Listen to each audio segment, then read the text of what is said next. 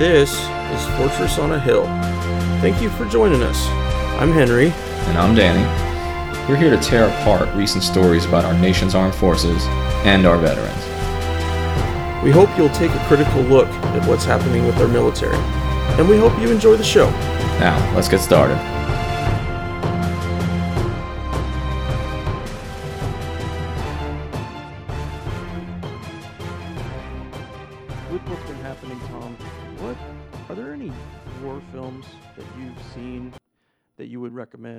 To people listening? Are there any, you know, Danny and I are always on the hunt for some kind of nuanced war film that actually gives some opposing sides in it, and we generally don't find it. It's just a backlog that glorifies war without any examination. Boy, I wish I could offer you some great suggestions on that. Um, I mean, since I was a kid, I can remember my dad taking me. I lived in New York City. We used to go down to uh, 42nd Street to movie theaters that had, you know, double and triple feature westerns and war films. And I used to watch the old war films with him sitting there, and he would sit there silently. Uh, I mean, that generation, the so-called greatest generation, had never thought of themselves that way. They didn't talk about their wars really very much. But I, I saw his wars on screen, and so I thought I knew. You know, they were always glorious. We won. It Yep. always worked out well. So, you know, so I mean, I have seen many war films in my life, but American war films, it's hard to think of one to recommend. I mean, there's Apocalypse Now, for instance, um, but I have some problems with that. Uh, I mean, I, I think it's a, a distinctly imperfect film. It was an attempt to redo the the the, the Vietnam War critically, and, but I think I think because it, it chose to do it in the context of Conrad. Uh, uh, of the of his Congo, that Congo novel of his, Right. Heart of Darkness. the natives, yeah, the Heart of Darkness, where the natives are left on the riverbank. Basically, the same thing happened in this film. You know, the Vietnamese are off in some corner somewhere. It's all about Americans, but nonetheless, it certainly is more interesting than most of them. I honestly, if if I were, I, I had one experience as a kid that was unique in America, which was I lived on 58th Street in New York City, and there were a ser- it was probably the only street in, in, in the United States in the 1950s that had three foreign film houses played foreign films. Um, I knew the manager. I became friendly as a kid with the manager of the, the film house next to me. He used to let me into everything. So I used to go by myself to all these foreign films. And actually, it was it's the foreign war films that might be interesting to look at today. I'd have to go back and look at them, but you know, you'd go see uh, like the, the, the, the there was a German film called The Bridge about uh, Nazi about about kids being hustled into Nazi uniforms to to to fight the Americans in the last days of the war. It was it was an anti-war film, quite grim, you know, which was striking. The the, the Russians did some. I mean, uh, there was uh, oh God, the cranes are flying. You know, there were some some grim and interesting Russian war films. There was. Uh, uh, Sunday in Cybele, which was the Algeria, the French-Algerian War. I mean, I might look at some of those foreign films, but American films, it's not one of the great. You know, it's a great tradition if you like if if you like the Marine hymn to start up and the the Marines to advance. But otherwise, I would say maybe not. It's interesting and, and sort of striking that you would recommend foreign films, although I have to agree. Vietnam created some imperfect art, but at least the Vietnam War created some artistic movies that attempted to grapple with the broader themes. You know, whether it's Platoon or uh, or Apocalypse Now or even Deer Hunter in its own way. These are imperfect films that at least tried to look critically at the nature of that war. What's fascinating to, to, to Henry and I as we talk about this is that almost all the war movies made about the post 9 11 wars, whether it's The Hurt Locker or American Sniper or Lone Survivor, I mean, essentially, they, they are two types of stories, sometimes mixed together. And the story is one of uh, basic heroism, and then the second story is the comradeship under fire. And, and that's about as deep as it goes in the current movies. It's either a flag waving uh, action adventure, or if it's a little more complex, it talks about how you might get addicted to combat and how all you have are your brothers. But to me, that's so insufficient because it doesn't, you know, the the unspoken elephant in the room in every one of these movies is the Iraqis or the Afghans who are really dehumanized, and there's no critical look at why we were there. Uh, at least a movie like Platoon attempted to look at both the, the nature of the human condition as well as the complexity of fighting this type of war. There's nothing like that today, and I agree with you. We, we probably do have to go to the foreign films, which is really an indictment of uh, not only American filmmaking, but also of this American moment that you spoke of uh, in your book, which kind of leads And me to the I, next. I have to go ahead. I have just before you go, I have to say, I ducked most of the present war films. I just couldn't face them. I mean, I saw previews and I went, I don't think I can do it. You know? So You There didn't miss much. ahead. They they make me Yeah, more yeah, angry yeah. than anything else. Uh, Yeah, so yeah. the- you know, we're talking about American exceptionalism in a weird way, um, maybe in a darker way, because we're talking about how American films are, are, are so lacking when it comes to war. We're also talking about uh, the way uh, America reacted to the post 9/11 moment in this uh, triumphalist way. Which made me think of uh, two pieces ago. Uh, one of your more recent pieces, you called it "The Caliphate of Trump," which was striking. And Yeah. you know, you sort of described what it is that makes this president, and I think more importantly, this country in this moment, extreme. You know, to put extreme in quotes. Well, we love the term extremist as it applies to Islamic or Islamist or even white nationalists. We, we like to throw the word extremist, especially after a religion. Uh, so, can you kind of discuss your argument in that piece and maybe explain why you think so few Americans see themselves uh, as an extremist nation? Yes. Um, well, you know, uh, some of it, I mean, you know, it's funny. I'll tell you where I started. When I started thinking about that piece, it's something that's been on my mind for years.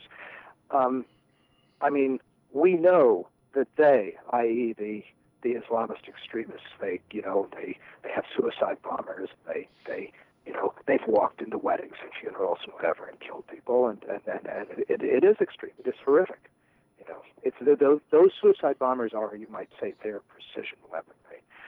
Um, but this and and that story you can read here endlessly, you know, because it goes with all the fears of further terrorism and so on and so forth. Um, this there's one story that Tom Dispatch has followed over these years that you can find almost nowhere else. I mean, you can find the literal news reports if, like me, you're a news jockey and you're looking for them. But by about 2013 or 2014, I had counted eight weddings in three countries: Afghanistan, Iraq, and Yemen. That that were that that the that U.S. air power had blown to smithereens, sometimes killing bride, groom, musicians at the wedding, whatever. I mean, and, and, and, and they got, you know, some of them got some attention very briefly here. I mean, I remember because I was struck by it, uh, one of the New York newspapers, the Daily News, um, when a CIA drone took out a Yemeni wedding party, their headline was a joke headline, Bride and Boom. Now imagine for a minute if some lone wolf Islamic terrorist had walked into an American wedding here and blown up the bride and part of the bridal party and so on and so forth. Um, you would have three weeks of 24 7 coverage or something like that until the next horror came along. But this passed in a day as a joke. So, I mean, that's the first thing is the, there, there is a kind of, we, I mean, only one of those weddings did we ever apologize for. I mean, most of them seem to have had nothing to do with terrorists or anything else. It was mistakes of some sort, or we were just killing people who were gathering. Um, you know, and that to me, you, you, you wipe out at least eight weddings. That's an act of extremism, you know. And, and then I look, part of the thing is that our extremism is more, it's A, it's more distant from our lives. We don't see much of it. And B, it's kind of systemic. So, for instance, you know, we garrison the globe. Americans never think about this. I mean, we had we've had up to a thousand um, uh, bases. It's now the estimate now is about 800 around the planet. You know, every every continent, everything but our obvious enemies. You know, there are there and they range from American cities to small to tiny to tiny. You know, outposts. Um, but this is extraordinary. There's never been an imperial power with this sort of that, that has ever garrisoned the globe in quite this way. The Brits obviously came closer, but not not at this level. I consider that extreme. Funding the military, we put a trillion dollars a year, according to the. There's a guy who writes for Tom Dispatch, William Hartung, who's an expert on the Pentagon and so on. So he and he put this together. It's probably higher now, but when he did it a few years ago, we were putting a trillion dollars into uh, what's called the National Security State, the Pentagon, intelligence agencies, all 17 of them, what's now called Homeland Security. Um, that, you know, that is, that's to, to put that much money into that. It's, it's given, given what money doesn't go into, I, I think of it as an extreme act. We've been fighting wars 17 years, invasions, occupations, air campaigns, drone strikes, et cetera, et cetera, never ending. I mean, this is in a world in which the last American victory, arguably, in the world was the taking of the island of Grenada back in what? I don't even remember what year. 1983. 83, thank you very much. Um, you know, that, I mean, it is extreme to fight wars never endingly. And I mean, I'm struck, the Washington Post reported recently that on the, that the phrase now on the lips of senior commanders, senior officers, I think was what they said, was um, um, infinite war. That's I mean not even permanent war anymore. That is war that will never end. That's that's that's it is extreme to think of yourself as fighting never-ending mm-hmm. wars. I think those cities I talked to you about simply, you know, just simply, you know, in response for 9/11, that one day's disaster to to in essence destroy city after city across the greater Middle East. One is in one is in North Africa, Sirte, Libya. One is in the Philippines. Now, our, our Air Force, that one, our Air Force had nothing to do with, but it was another destroyed city. And this is like what our wars have in, in essence done, uh, displacing people. Uh, I mean, you know, so many people have been displaced thanks to this war. It's, it's, I think it's quite startling. I mean, the numbers of refugees, I said before, are just at staggering highs. Um, and and that is extreme to do that, to, to, to, to for, for so many children in particular to have been displaced, to have become refugees, to have lost everything that would be meaningful to a child, the stability of a child's life, that is extreme. Arming the planet. We are we are an almost monopolistic armor of the planet. When you look at the figures, you know, it's uh, um, I mean, between 2002 and 2016, we transferred weaponry to 167 countries. That's 85% of the nations on the planet, and a lot of those weapons went to the most, you know, devastating hotspots in the Middle East and so on and so forth. That is fanning the flames. I find that extreme, and so on and so forth. I mean, I think I think you can make an argument for it's not the kind of extremism we usually think of as extremism. But we don't think of ourselves. Americans think of this, you know, it's our government, we're fighting our wars, and so on and so forth. But they don't think of these things as extreme. But if you step back for a minute and think, you know, there's a kind of extremity to the particular national security world that we're now in. And it's an extremity for us, and it's even more of an extremity for people at the receiving end. Absolutely. It's interesting. I think one of the you know seminal American uh, character traits, it seems, is a lack of self-awareness, just the, the lack of the ability to see ourselves in anything close to an accurate frame of mind. Mm-hmm. Uh, S- Secretary of Defense Mattis, he just released his national defense strategy uh, months back. I wrote a piece for you um, that the Army didn't like, that they have uh, just begun uh, uh, chastising me for, where I sort of critiqued Secretary of Defense Mattis. And I was critiquing his view of the world, and he talks about how there are revisionist powers like Russia and China, and then there are quote rogue states, which was a really popular word during the Bush years, and of course North Korea and Iran were uh, were top of the the pile. It used to be Iraq as well, and it's hard not to listen to what you're saying as well as to read your article, "The Caliphate of Trump." Without wondering if America is truly the roguest of rogue states in the world, seen through a certain prism. I think you could make that argument, at least. Yes. I mean, but it's not a prism we ever look through. So it sounds like a kind of an extreme argument here, but I don't think it actually is. I think it's, I think it makes, I think it makes sense. Well, I wonder about uh, people like people in the same generation as Danny and I, but have no military friends and have no. Uh, they they watch the, all the movies that we've been talking about. They've been watching The Hurt Locker. They've been watching Zero Dark Thirty. So by the time they actually get to one of us who has some kind of counterpoint, they've received 17 plus years of propaganda essentially. And especially if they have military friends, veteran friends that really say this is necessary, you know, that it, it's. it's really hard when everybody has been received that much input over that long period of time without actually yeah. touching anything, anybody who was actually affected, any other counter views. That's like my favorite movie when I was younger was Black Hawk Down, but there is no counter view in that film. There is no counter uh, yeah. any of that to, to, to balance it out, and that's that's the hardest thing for Americans to do, I think. Yeah, yeah, and I mean that is, of course, in its own modest way, what Tom Dispatch does try to do. But but as you point out, you know, I mean, obviously most people don't read Tom Dispatch, you know, so not an issue. Um, yeah. No, I've I've uh, I've had a couple little short arguments with a former squad leader of mine since Danny and I've started the podcast, and I usually enjoy it. I usually, I mean, it's not it's not super nasty or anything, but he really, really doesn't like some of the anti-war stuff I put out, and I I. I like having that discussion with him.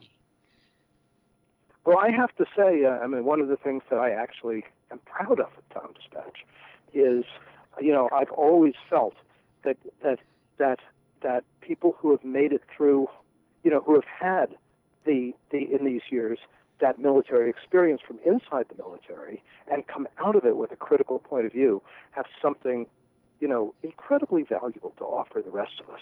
And that's something at Dispatch that I have tried to forefront. I mean, there are a number over the years. There are a number of, you know, uh, well, Danny is the exception because he's still in the military. They're former military people who got out of the came out of the military with a perspective on what indeed our wars, our national security, the, our obsession with national security, and so on and so forth is all about. And I think, I think, I think that perspective is invaluable. Absolutely, absolutely. So, um, want to shift gears a little bit here and, and, go back to the Iraq War for a second. Um. During during that era, say you know 2001 to 2008, the the only combat veteran I remember in the Bush administration was Colin Powell, and yet he participated in everything pushing for the war alongside Dick Cheney and the rest.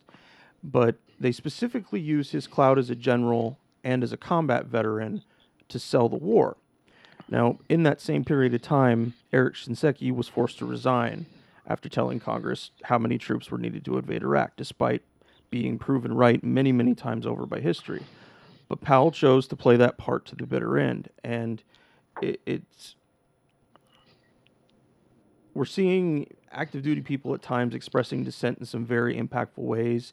Danny is a great example. Uh, Simone Askew and the black and the group of black female West Point cadets holding up their fists for police violence. You know, another great example. My question to you would be: What do you think are the most powerful acts of dissent that active military and veterans can take? how how best can veteran cred be used today to help the anti-war movement? Well, um, I'd say two things. One, one is I just have to say something about myself, and something about Tom Dispatch, which is you you can you you Tom Dispatch offers kind of pieces that try to offer you a different framework way of thinking about our world. But the one thing it doesn't do, and the one thing I basically don't do, is I basically don't tell people what the hell they should do. Sure. You know, I don't. I don't figure. I I figure that there's something I sometimes see about the world that I think is different, and that's worth telling people about. But but I don't think I have any special, you know, access to what people should do, and so I kind of avoid that. So I think I don't think I can tell you what what military people should do. I think I think I think people know that for themselves. Sure, if they sure. have that feeling that they should do something, they have a sense of what, you know. I, I think the only thing I would ever say about people is, is, you know, don't go beyond your own moral compass, whatever it is. Yeah. Do something that's within the realm of what you feel. You feel is is is is uh, you know just don't don't you know I I I I I think you know even small things can matter a great deal. I, the real problem isn't what any individual military person should do in terms of an anti-war movement. The real problem is that since March, April 2003, or maybe a little beyond, when, if you remember, leading up to the invasion of Iraq, there was the largest uh, anti-war movement probably globally in history. I mean, it was on the streets of. I was I was part of it. It was on the streets of American cities, but also global cities. Millions of people went out to say the obvious, which is don't do it. This isn't going to work. To say something that was right and something, you know, and and and all the people who said, you know, who were writing that we should do it. I mean, some of them have offered kind of mea culpas, but they're still writing. They're still being asked for their opinions. People people who went out and said don't do it are no longer. They just they were never asked their opinions again, basically. But an enormous number of people went out after that moment. The I in essence I mean, yes, small groups, Code Pink, some small anti-vet, uh, anti-war vet groups, and so on. There basically hasn't been an anti-war movement. I mean, the striking thing about this this period is Americans. You know, you know, George Bush. After 9/11, one of the more striking things he said was he told the his advice to the American people, and this was relatively quickly after 9/11. He said people should uh, it was either go to Disneyland or Disney World. I'd have to look it up. But Right. he told people they should go they should go to Disney to Disney World, I think, and um, um, they should continue their lives. They should continue, in essence, to consume. They should, in other words. The, the thing this government has done is it has fought its wars while telling people to go right on with their lives. Nobody has been there. There have been no war taxes. There have been no war drives. No war bond drives. There's not never been the equivalent of of the World War II victory gardens. Nothing. You know, these wars are fought without relation, without almost in a way exceptional to the American people that they should thank the warriors, the heroic warriors, endlessly. That's the one thing Americans are supposed to do. They're supposed to thank the military. Other than that, Americans aren't supposed to do anything. They're mobilized for absolutely nothing. And the sad thing is that they have not, in these years, basically mobilized themselves either in or out of the military. I mean, there are exceptions, and there are, there are some, you know, moving military exceptions to that, vet groups and so on. But but when I think back to the Vietnam era, where that where the anti-war movement by the last years of that era was being led both by military vets and by people who were still in the military. I mean, the military was aboil with protest by the final years of the Vietnam War. It was startling. I mean, there was a there was a military figure, a guy named Robert Heinl, who wrote at the time an Armed Forces Journal, and and and, and he he compared the American military at the at the as as Vietnam was in the latter stages of the Vietnam War. He compared it to the Tsarist army of Russia in 1917 and the French army in 1917, which was also both of which were armies who seemed to be well, the Russian army simply disintegrated. The the, the French army was mm-hmm. racked by revolts and so on and so forth. He was not writing a sympathetic article. He was writing. He was a military man writing a, an article about the, you know, trying to just catch the nature of the of the uproar. There's been nothing faintly similar, and that, as I say, is I think largely was the result of the the ending of the draft. So, Tom, that leads into my next question. I was going to ask you to sort of tell the listeners about your experience in the Vietnam generation, you know, the protests, the sit ins, the anti war journalism, and such. Um, and, and we've already talked about it, how it compares to today. But you, know, you interviewed some soldiers, is that correct? Uh, at one Oh, point yeah, during the end of the yeah, war. What was yeah. that experience like? Ah, well, you know, we had, you know, the thing is that the anti-war movement at that time was significantly a military movement. So, I mean, we had, I worked at a place, uh, it was an alternate, um, uh, was an anti-war press, I suppose you'd say. It was a place called Pacific News Service, which closed only recently, actually. It went on for years. Uh, and it was, it was the West Coast version of Dispatch, which was, Dispatch was the place that released Seymour Hersh's My Lai um, revelations. And we were kind of, we then set ourselves up, we, I mean, the fellow who did it I, I, I came to work there, set itself up as the, the West Coast version of, of that. And, uh, you know, we had, we had, uh, we had, uh, we had guys in Vietnam writing for us. I remember there was a guy who wrote for us under an, uh, uh, anonymously, and the Pentagon tried to track him down. They looked up everybody named, I don't know, Weintraub or whatever it was in Vietnam to try to track him down which they couldn't because it wasn't really his name. But we had, you know, I, I, I just, I, I, I lived in a world of, uh, you know, that, that was in which, in which, you know, basically GIs were passing through all the time. That was, that was, that was what it was like then, you know. it's it's so interesting because it is so different today in the it's service. It's, it's completely different. Yeah.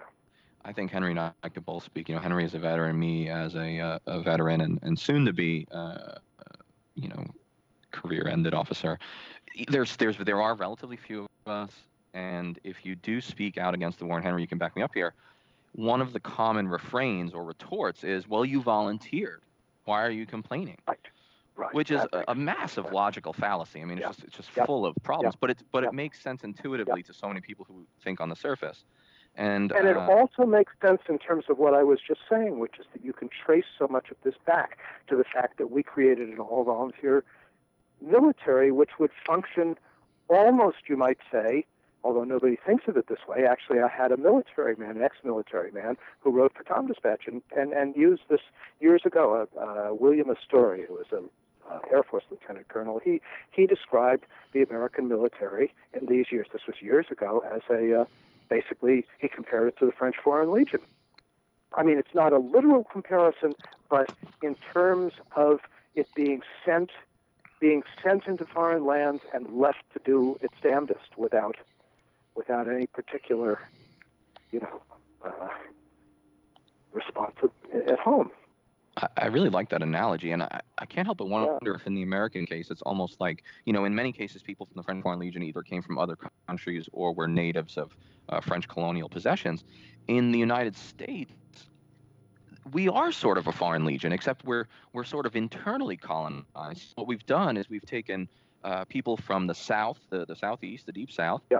and and the, the far mountain west. Uh, by and large, we've taken people from these small towns, uh, created military castes, sort of families, and then put them into this utterly professionalized force and sent overseas to do our bidding. And once we're sent overseas, we're not to be heard from again. You know, we're not. We, they don't want to hear our complaints. You're just there to do a job. The job may never end. And and very similar to the French Foreign Legion, there isn't a lot of discussion in the streets of Paris about what the Foreign Legion is doing, and there isn't a lot of discussion in the streets of New York City about what the professionalized U.S. Army is doing. And it's it's very very discouraging. Exactly right. Exactly right. Yes. So, Tom, I, I heard a journalist I follow recently on YouTube refer to Barack Obama and Joe Biden as war criminals for their continuation of the CIA drone program. And I found that among anti war circles, the term war criminal can get passed around and even diluted in its use. Bashar al Assad is definitely a war criminal in my definition, but not to the extent that a massive invasion of his country is warranted. However, now we're using that description to push regime change in Syria.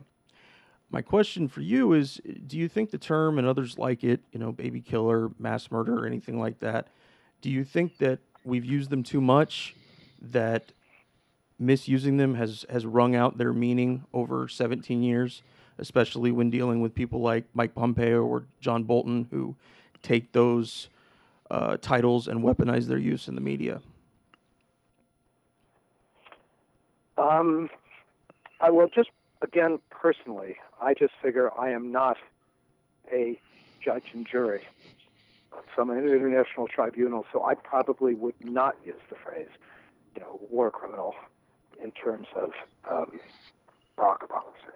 But um, you know, I, you know what I would do is use just more descriptive terms. I mean, for instance, in in 2012, when I just when I when I read it was a New York Times, you know, breaking story that um, Barack Obama in the White House presided over what were called Terror Tuesday meetings, where they had so-called baseball cards with uh, the bios of uh, uh, suspected terrorists on them, and they discussed these and they put people onto what was called a kill list, and then the CIA's drones were sent out to try and kill them wherever they were in the world, more or less. I mean, relatively speaking.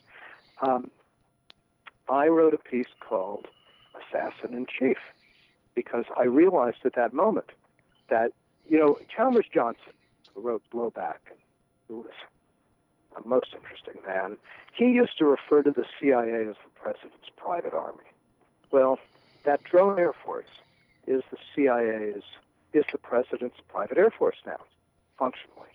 Um, and the idea that an American president would have such an air force and would be able to send it anywhere on Earth to assassinate somebody, so-called, they're usually called targeted killings, um, or targeted strikes, uh, but basically it's an assassination. I realized it wasn't just Barack Obama, but any American president, Donald Trump, is now assassin in chief. He's actually upped the uh, the, the I Tom Dispatch has an article about it today. He's up the drone. You know, again, very little attention is paid to these drone killings here, but in essence, even though assassinations are theoretically illegal, have been were made illegal after Watergate, you know, political assassinations, um, we in essence do assassinate people around the world by drone. And so any president from now into the distant future, as long as this situation exists, will functionally be, among other things, an assassin in chief. That's a phrase I would use. It's very interesting that you use the term assassination to show how insecure and sort of touchy the military is. Um, one of the first articles I wrote, uh, very soon after starting writing for you, I wrote a piece for War on the Rocks about not letting Barack Obama off the hook for his uh, for his crimes, or maybe a better word is just for his, you know, his militarism. And I thought it was important that we not let him off the hook uh, as liberals, that we shouldn't just give him a pass. Mm-hmm. And uh, I, I, I, sent the article through the public affairs office at Fort Leavenworth uh, to a lieutenant colonel mm-hmm. who outranked me. Mm-hmm. And his job is to make sure that it's uh, acceptable for, for consumption.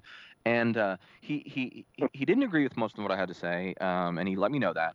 But he said uh, everything I was doing was within regulation, but um, that the general, he had shown this article, he knew it was sort of going to be uh, controversial if he'd shown it to the one star general, second in command of the post. And he said, This is what he told me. He said, General Kem uh, is really would like you to use a different word than assassination with respect to the drone program. he said he can't make you because technically uh, I was correct. Yeah. He said, but he would really yeah. like you to change it to targeted killing. And that to right. me was just this what a moment in my head. I said, wow, they they're the euphemism factory that we've become at this point yeah. where we, we we're, we're, so touchy about it. But that's exactly what he is. You're right. Assassin in chief is a perfect title, not only for Obama, not only for Trump, but for American presidents from now until potentially eternity. Yeah, until until wherever. Absolutely. Yeah. And they and they have embraced it. I mean, Trump has now embraced this. I mean, I mean, and in fact, he's he's done something. I mean, uh, you know, in the Obama period, it was kept within the presidential sphere, and he's now he's now given the okay for such assassinations, such targeted strikes to take place, to be ordered without presidential approval, basically. So he's actually expanded the thing. Right. Well, Henry, do you have any other questions? I think I think um, we've got some great stuff. There? So I want to let you. I want to let you, Henry. Do you have one more? I do. I do. I got one more, if that's okay. Okay. Great. Um, I feel very strongly we're on the verge of a of a new conf- conflict with Iran, but our military is nowhere near the size needed to to do such a mission. Not that that stopped us before. Um, we're already seeing U.S. use of proxy forces abroad, and when that invasion of Iran comes, do you believe that America will kind of collectively exhale and go on with their day, or is there a chance that the size and scale of what's needed to invade Iran could breach, you know, breach some of those thought bubbles on views about endless war? Well, you know, the first thing is this is just me. You know, again, I, I the future, the future is dim.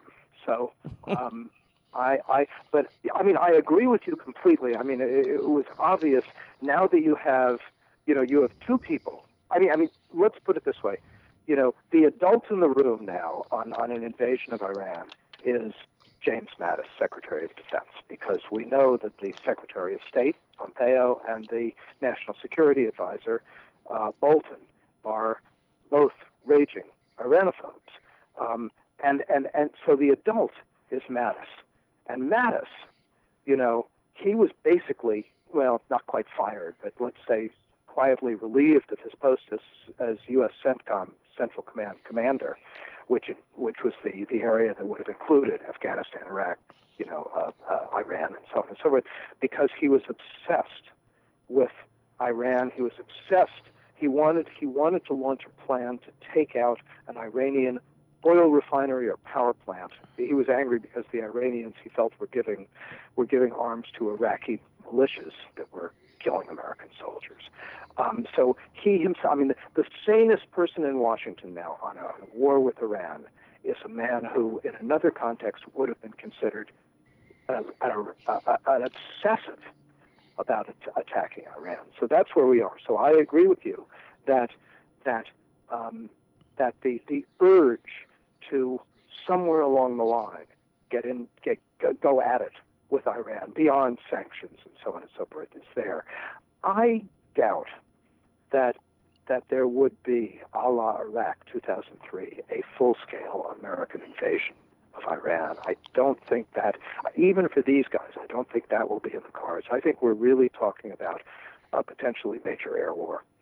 Um, you know, maybe maybe with you know, I, I I don't think the other troops are there. I mean, you you you would not have enough American as you say, I don't think you could even gather an invasion force. You can't. The Saudis wouldn't do it. The Israelis are not going to send their troops there.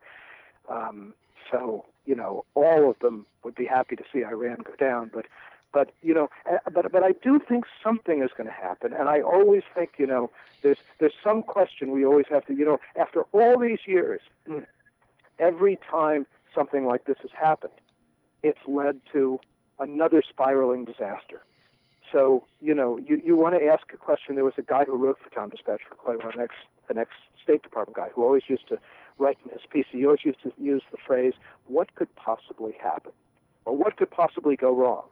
Sardonically, because of course we already know. We know, yes, you could level Tehran, you could do whatever, but but that will not do what Washington thinks it should do. And this, you know, while we don't know what would happen, none of this can end well.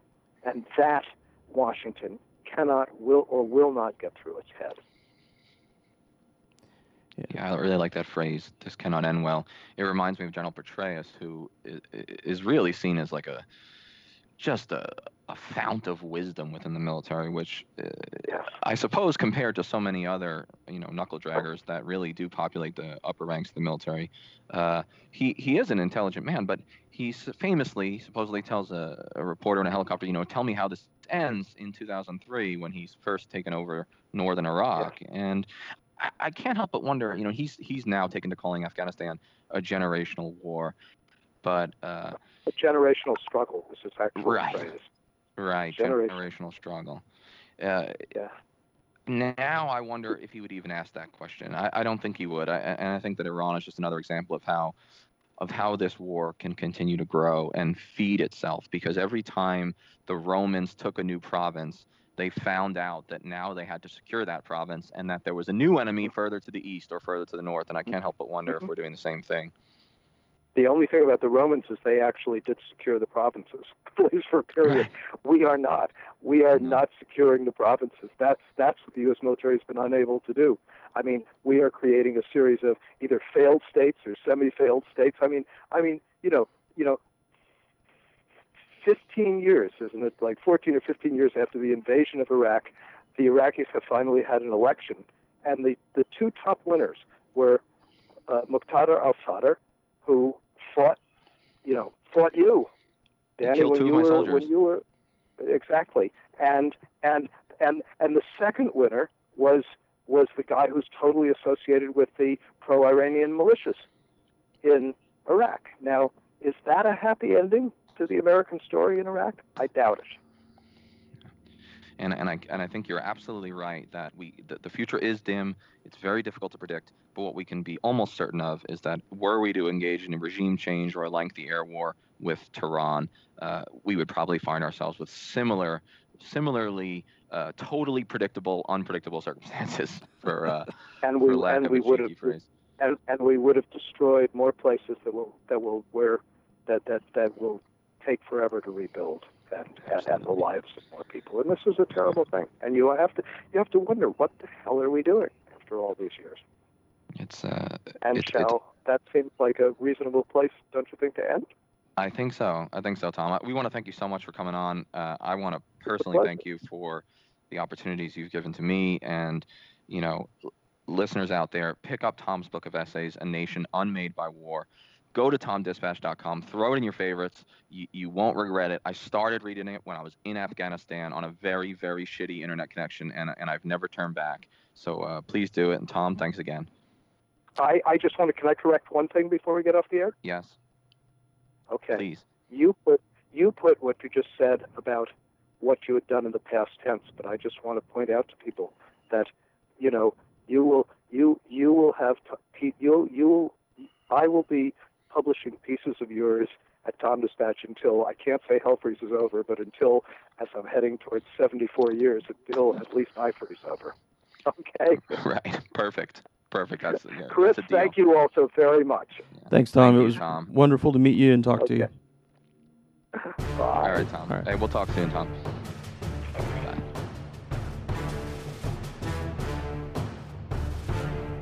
Thank you for joining us today. Please come join the conversation at www.fortressonahill.com. You can also find us on Twitter at Fortress on a Hill or on Facebook at www.facebook.com forward slash Fortress on a Hill. We want to hear from our listeners about the topics and issues pertinent to America's military and veteran communities. And last but certainly not least, analyze your news and its sources very closely. Verify everything you read. And remember that no one, no matter how powerful, are above criticism, especially those with the power to send others into harm's way. We'll see you next time.